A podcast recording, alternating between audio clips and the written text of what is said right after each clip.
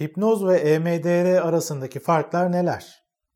Hipnoz ve EMDR her ikisi de aslında bilinç dışı ile ilgileniyor. Bilinç dışındaki belli negatif olayların işlenmesine dayanıyor aslında. Hatta aslında EMDR'nin kökenlerinde de hipnozdan, hipnoterapiden etkilendiğini söyleyebilirim. Daha önce hipnoz kullanan, hipnoterapiyle çalışan uzmanlar da daha sonradan EMDR'ye kaymıştır ve oradan gelen bilgileri de EMDR'ye ekleyerek bu yöntemin daha zengin ve kapsamlı olmasını sağlamıştır. Dolayısıyla hipnozla EMDR arasında evet belli bağlar var ama birbirinden çok farklı olduğu noktalar da var. İşte bu videoda hangi açılardan farklı olduğunu seninle paylaşıyor olacağım. Hipnoz aracı bir yöntemdir. Bir şırınga gibi aslında. Şırınganın içine ne koyarsan o madde aslında etki ediyordur. Yani şırınganın kendisi değil. İşte kişiye de faydalı olacak neyse hipnoz bu amaçla kullanılabiliyor. Hipnozun da mantığı kişiyi telkine yatkın hale getirmesi aslında. Bunu da trans içine sokacak özel yöntemlerle yapıyor. Böylece kişi telkine daha yatkın hale geliyor ve uzman belirlenmiş belli bir hedef doğrultusunda nasıl bir etkide bulunmak istiyorsa o trans halindeyken kişiye, danışana bu etkide bulunabiliyor. Dolayısıyla hipnoz aracı bir yöntem olduğu için diğer terapi yaklaşımlarından, diğer belli yaklaşımlardan da belli bilgiler eklenerek aslında hipnozda kullanılıyor. Mesela bilişsel davranışçı terapi ve hipnozun bir arada ortak kullanıldığı belli yaklaşımlar var. Bunun dışında birçok farklı terapi yaklaşımı hipnozu da kendi bünyesinde kullanabiliyor. EMDR ise artık başlı başına bir terapi yaklaşımıdır. İlk çıktığı zamanlarda travmaların çözümlenmesine yönelik bir teknik olarak ortaya çıkmış ama daha sonrasında uygulama alanları giderek genişletilerek artık genel bir terapi yaklaşımı haline geldi. Yani kendine göre bir teorisi var, psikopatolojiye belli bir bakış açısı var, farklı türde problemlerle alakalı özel yöntemler, manevralar, teknikler var ve kendine has belirli prensipleri var. Ve temelinde de şu anki problemlerin geçmişteki işlenmemiş travmalara dayandığı üzerine kuruludur. EMDR'de mevcut hedeflere daha uzun vadeli olarak bakılır ve kişinin daha bütünsel olarak gelişip büyümesi amaçlanır. Tabii ki duruma göre, kişiye göre bazen hedefler daha küçükte tutulabilir ama kişi daha ileriye gitmek istiyorsa buna yönelik birçok çalışma yapılabilir. Hipnozda zihnin gevşemiş bir halde olması amaçlanır ki buna trans hali deniliyor. Trans haline girildiğinde belirli etkiler ve kişinin değişime açık olduğu görülüyor.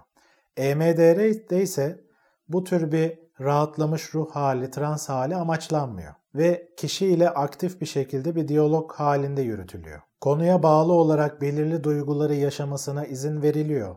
Kaygı hissi mesela diyelim ki seans içinde artabilir. Yükselme, alçalmaların olması gayet doğaldır. Çünkü o duyguyu seansa getirip seansta sıcağı sıcağına işlemek amaçlanır EMDR'de. Hipnozda kişinin pasif bir konumda telkine açık halde olması amaçlanır ve uzmanın yönlendirmesine göre değişim süreçleri yürütülür. EMDR'de ise kişinin bilinci açıktır ve terapistle diyalog halindedir.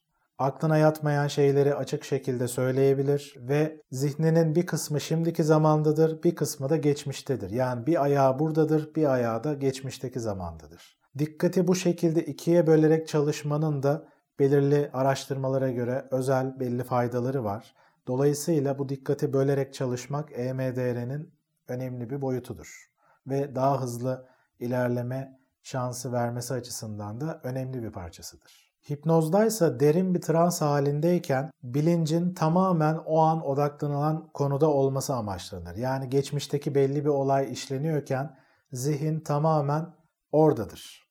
EMDR'de ise zihnin bir tarafı burada olduğu için kademeli bir şekilde derinleşme sağlanır. Bunun da tabii ki şöyle bir avantajı olabiliyor.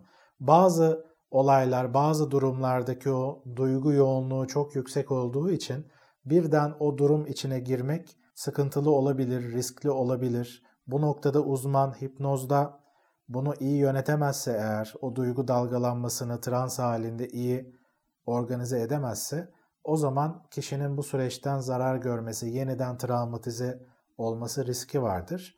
Dolayısıyla da EMDR bu gibi olaylara yaklaşıyorken dikkati bölerek ve o derinleşmeyi kademeli olarak güvenli bir şekilde yapmayı amaçlar. Hipnozla alakalı özellikle belli filmlerde görmüşsündür belki. Belli bir sarkaç kullanır şu şekilde. Ve sarkaça bakan kişi daha sonra hipnoza girer. Şimdi EMDR'de de göz hareketleri kullanılabiliyor. Gözler sağa sola gidip geliyor. Çift taraflı uyarıyı kullanıyorken. Şimdi bu da akla o anda aslında hipnoza mı giriliyor gibi bir düşünceyi getirebiliyor. Ama bu ikisinin hiçbir alakası yok. Onu söyleyebilirim. Hipnozda indüksiyon denilen belli yöntemler var. Hipnoza girmeyi yani o trans haline girmeyi sağlayan tarzda yöntemler. Bu sarkaçı sallayarak gözleri takip etmek de bu yöntemlerden sadece bir tanesi. Ama biz çift taraflı uyarıyı, göz hareketini bu tür bir trans haline girmek için kullanmıyoruz. Etki mekanizması çok daha farklı. Dolayısıyla hipnotik indüksiyonla bir alakası yok. Hipnozdaki o sarkaçın amacı bilinçli süreçleri bypass edip bilinç dışına hızlı şekilde ulaşmayı sağlayacak olağan dışı bir uyaran vermektir aslında. EMDR'de ise bu çift taraflı uyarıyı vererek beynin sağ ve sol lobunu duygu mantık arasındaki dengeyi sağlamak, dikkati bölerek müdahale etmek şeklinde birçok farklı bu çift taraflı uyarının belirli amaçları var. Bu duygu mantık arası dengeyi, sentezi sağlaması açısından çift taraflı uyarı yöntemini biz kullanıyoruz. Dolayısıyla çift taraflı uyarı anında herhangi bir transa girme gibi bir durum amaçlanmıyor. Tabi bu noktada da EMDR'de de aslında bilinç dışıyla çalışıyoruz.